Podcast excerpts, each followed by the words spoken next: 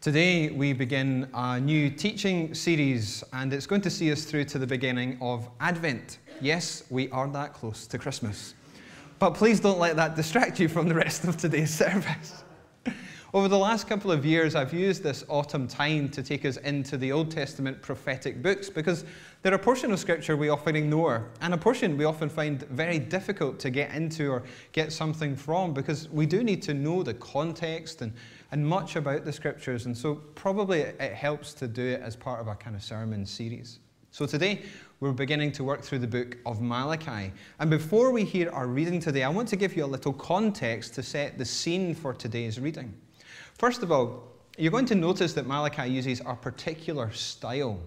And in this style, the Lord engages with his people in a dialogue. And so he asks them a question, and then he hears back their questions and their issues as well. He engages us in this dialogue with them.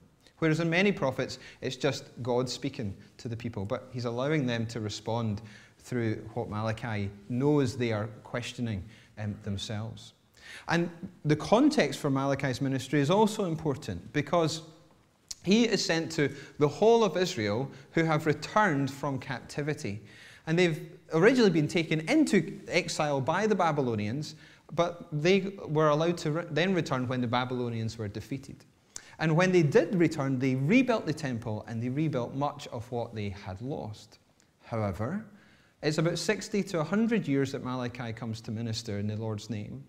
And he's meeting a people who the temple is complete, and yet they are experiencing poverty and foreign domination and corrupt government and a breakdown of worship.